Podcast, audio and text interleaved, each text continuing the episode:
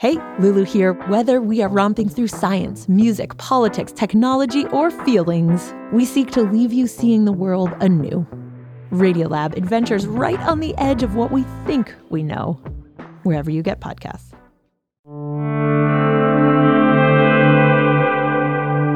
Welcome to The Takeaway. I'm Melissa Harris Perry. The Trump leaning conservative crowd at last week's Conservative Political Action Conference were not particularly warm toward former South Carolina Governor Nikki Haley.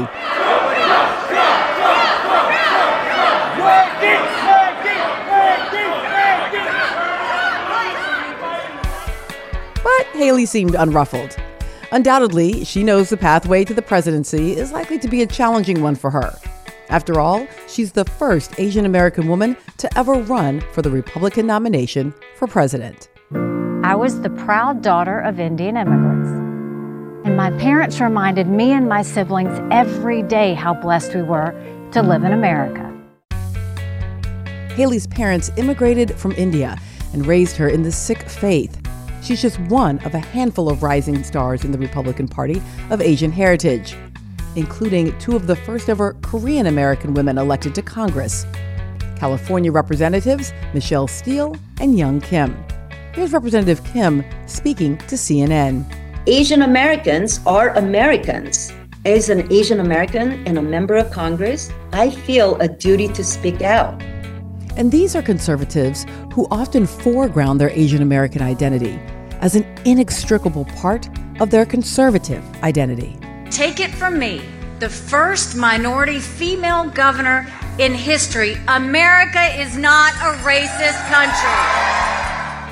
Yet many Asian American conservatives face an assumption about their authenticity that is sometimes unspoken, but one that former Louisiana Governor Bobby Jindal once addressed head on. Maybe I'm not what they think a conservative should look like. We really wanted to challenge what has become a very prevalent assumption that when people of color support conservative causes or identify as conservative, that somehow it's because they're either dupes who are trying to be white, or perhaps they're sellouts or opportunists who want to claim the benefits of whiteness. My name is Jane Hong, and I'm an associate professor of history at Occidental College. Empirically, Asian American voters are, as a whole, more likely to vote for Democratic candidates than for Republicans. But within the collective identity of Asian American are folks with heritages from dozens of countries. Countries with complicated histories and relationships with one another, and with the U.S. And they don't all vote the same way any sort of articulation that we have about an Asian American political history or a political science needs to be transnational, needs to be international, needs to really wrestle with the relationships that the United States might have with places, for example, in colonial spaces like the Philippines, like Vietnam, like the Koreas, like China, and like Japan. My name is Adrian De Leon. I'm an assistant professor of American Studies and Ethnicity at the University of Southern California. Jane Hong and Adrian De Leon are co editors of a current special issue of UCLA's Amerasia Journal. It's a publication dedicated to research in Asian American and Pacific Islander studies.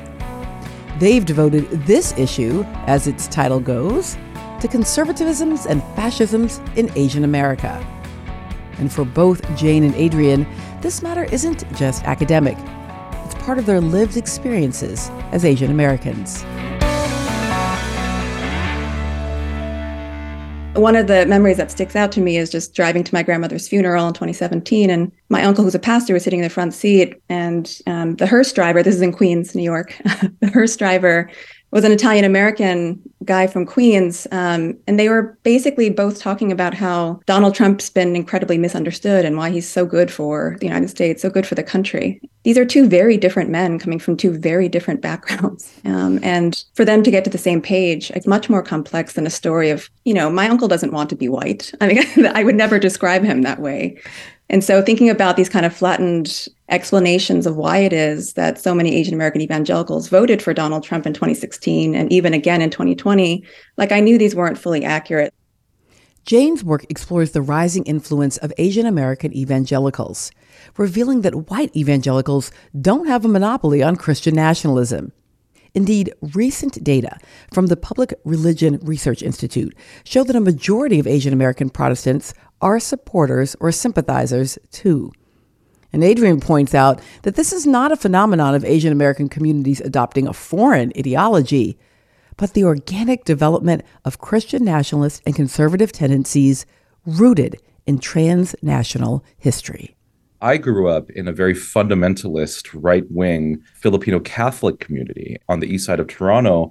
And for folks who are not familiar with the broader histories of the Philippines, it's roughly 90 to 95% Catholic. And that stems all the way back from the earliest moments of Spanish colonization on the islands, one of the reasons why the Catholic Church today is such an influential force in the in, in the making of transnational Filipino communities is that we often think of the people power revolution in 1986, the the one that overthrew the Marcos, the first Marcos regime, as left wing, revolutionary, and anti colonial, and certainly had a possibility to do that. But what ended up coming in instead was a Christian nationalist presidency. And indeed, the Catholic Church came in and stepped up its influence. It took over, you know, a lot of the political life of the islands. It certainly took up a lot of the political life of the diaspora, especially a diaspora like my family. And in Canada, unlike the United States context where there is a long and rich tradition of Asian American organizing, in the Canadian context, all we had was a church. And so the moment that really haunts me and I think really drives not just a lot of my scholarly work, but the way that I sort of politically position my scholarly work as sort of atonement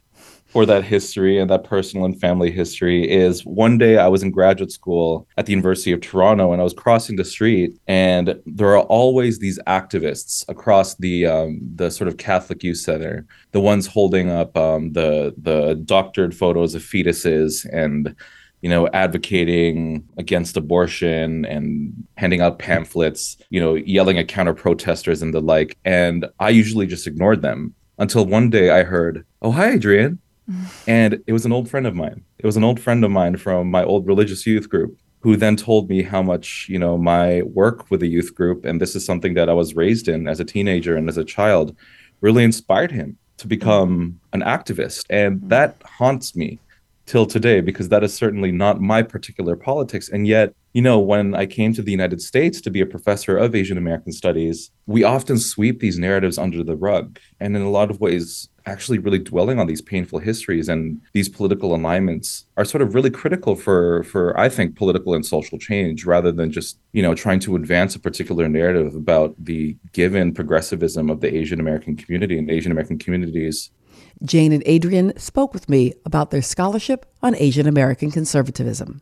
For many ordinary Asian Americans, we really wanted to emphasize the indigenous factors that led people to embrace conservative causes migration experiences, their histories in Asia, and the politics of migrant communities themselves that are specific to Asian Americans. And so I think, you know, by by doing that, we wanted in many ways to reclaim, I don't know if the word is agency, but to to reclaim the fullness um, of Asian American conservatives and, and, kind of their humanity.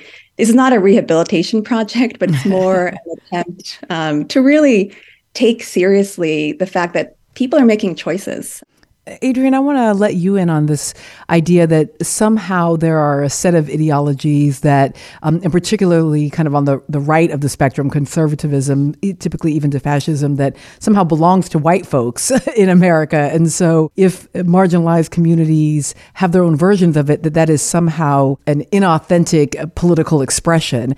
I want to hang on to a word that you said, which is inauthentic. And I think mm-hmm. that's a really great way to describe some of the political impetus as to why we wanted to put this issue together specifically around Asian American, right wing, right of center, or far right politics. And there's a couple of things going on. Number one, especially in the North American, the United States context, we understand the political spectrum in ways that map neatly and sort of take for granted the American electoral electoral system and American political ideologies. And yet, as transnational communities, Asian Americans too sort of have to juggle not just the way that they interact with American politics, but also the way that that may or may not, in surprising ways, refract the ways that they came to the United States with the political understandings that they might have had from quote unquote something like their home country this language of wrestling with transnationalisms, is that simply reducing Asian American politics across it, its broadest and most complex spectrum to basically an immigrant story, right? Or is there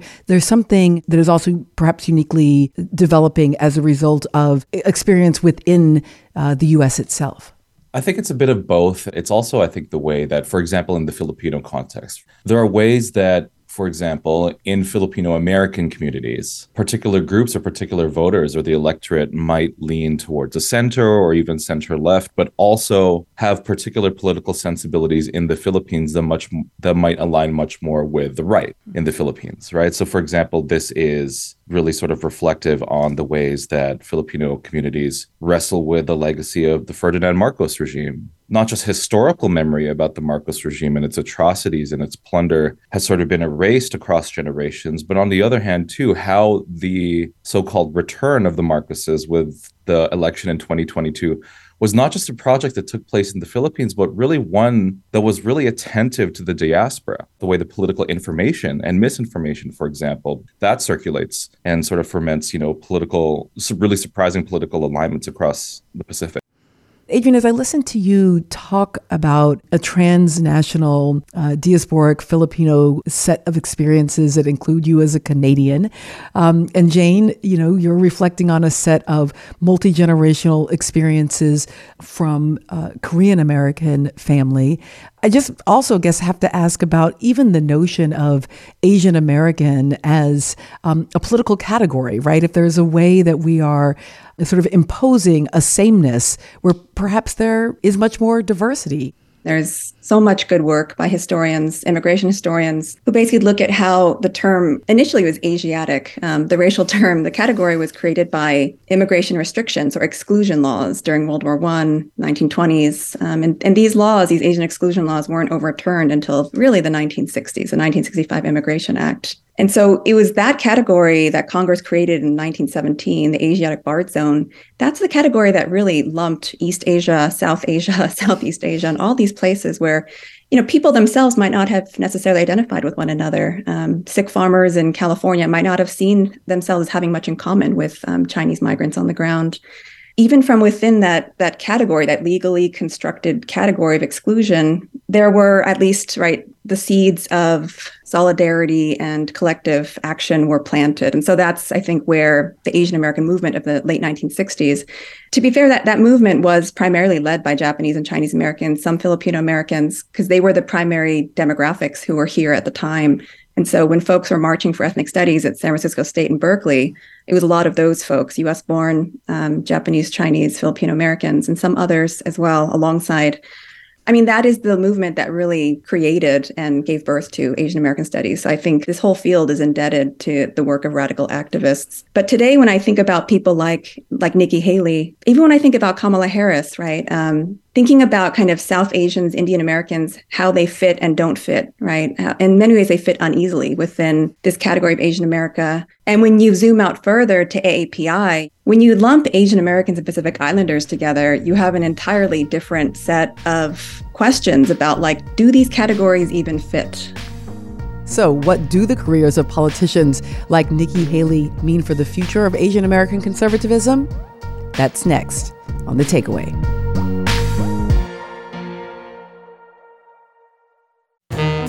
Violent police raids on student protest encampments play out against the backdrop of a crucial presidential election. Could this be 1968 all over again? If every election is just like 1968, then no election is like 1968. Maybe this election is like 2024. Plus, what Israelis are seeing on TV on this week's On the Media from WNYC. Find On the Media wherever you get your podcasts. Welcome back to The Takeaway. I'm Melissa Harris Perry. I've been talking with professors Jane Hong and Adrian De Leon. They're the co editors of the new issue of UCLA's Amerasia Journal called Conservatism and Fascisms in Asian America. They've taken us through some of the complex origins of political conservatism in Asian American communities. But I also wanted to think about some of the folks who represent the future of Asian American conservatism like former South Carolina governor and current Republican presidential candidate Nikki Haley. one thing that I've been struck by, and I've been reading a lot about Nikki Haley's candidacy. I mean, there's a way that people can use the child of immigrants narrative. I mean, there are so many ways you can actually use that narrative. Um, and it's not limited to Asian Americans, but that is a very common trope for Asian Americans on all sides of the political spectrum across history, because that kind of child of immigrants narrative, it's compelling and it's also really palatable um, for folks on the right. I've been really struck by just how different candidates use that narrative over time. But I think that they really do, you know, Indian Americans, South Asian Americans have a distinct history in the United States that, again, has commonalities and overlaps with the lives of people like Korean Americans, Vietnamese Americans, and others. There's also a different kind of religious calculus with Indian Americans. I saw a great piece by Khyati Joshi in the Religion News Service about kind of how Nikki Haley came to Christianity later. That was a different kind of journey versus, you know, people like Michelle Park Steel and Young Kim. I mean, they're evangelical Christian. At least one of them claims to have become Christian in Korea. Mm. And Korea was the site of so much US evangelical missionary project. I mean, there were so many. The Billy Graham crusade was on fire out there, Campus Crusade for Christ, Korea. So, I mean, I think the question of how these racial histories kind of intersect with um, histories of Christianity and religious histories is another really interesting question that really play out when we think about these different candidates, these different conservatives who all identify as Asian American. What I'd love to do is um, maybe walk through just uh, not only Nikki Haley, but a few other representatives and have you all um, kind of think through what does it mean, um, for example, to think about a Nikki Haley or um, uh, former Governor um, Bobby Jindal or some other folks, sort of in light of both the insights of your own work and some of the insights of the work that emerge in this new journal.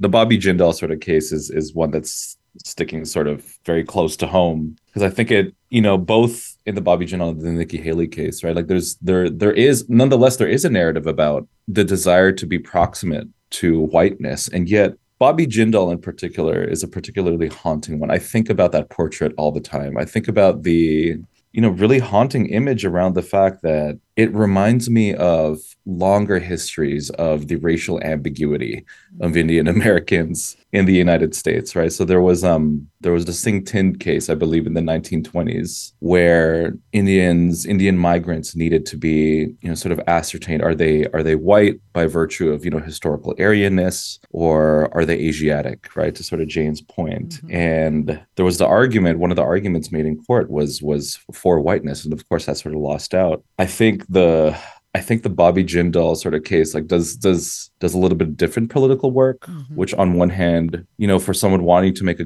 a gubernatorial run or a presidential run, which is despite diversity to politics in the United States, you can't have somebody that looks anything that deviates from whiteness, which is ironic because we've just had a black president before Trump. Jane, you've also written about um, Young Kim and about um, Michelle Steel. Can you tell us a little bit about them and what their stories tell us about Asian American conservatism? These are two Korean American congresswomen, both Republican, elected from Orange County, California, in the last few years. I think there are folks who might be tempted to argue that their stories are specifically Orange County, California histories. Um, Orange County, California, you know, it has a really high um, Asian American population. They actually make up a large part of the, the electorate. Um, in Orange County, it's been the subject of so many history books um, because it, it really was in many places the birthplace of a particular kind of conservatism in the 60s and 70s and after. But Orange County was like 93% white in the 1960s. But then the 1970s onward, with post 65 Asian migration and with the arrival of Southeast Asian refugees after 75 coming from across Southeast Asia, but particularly Vietnam, I mean, the demographics of that entire place um, have been dramatically changed. And so it was a Republican bastion for a really long time. But then um, the question was, could you flip it um, in 2018, right, 2020? And so a lot of Orange County has flipped blue um, but yeah, young Kim and Michelle Kim and Michelle Park Steel, they really were seen as these potential beacons toward a future of kind of non-white conservatism.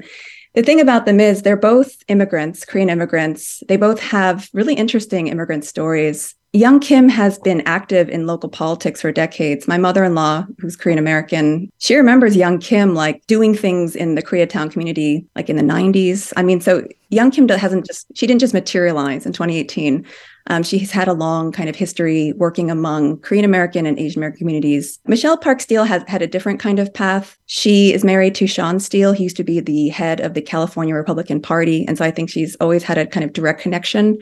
Both women style themselves as evangelical. They were some of the only uh, California Congress people to welcome and meet Donald Trump at the airport when he visited a few years ago during his uh, presidency. I mean, their elections are part of a much broader strategy by the Republican Party, which has now begun opening voter centers in places like Orange County, but also in Texas, in Georgia.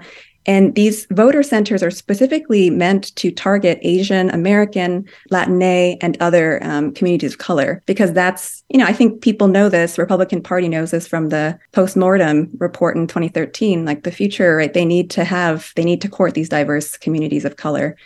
I think in some ways, Young Kim, Michelle Park Steel, and other candidates of color who've actually won using these kind of diversity strategies on the Republican side, in some ways, they are now becoming kind of the blueprint or playbook for how the Republican Party might try to do things going forward.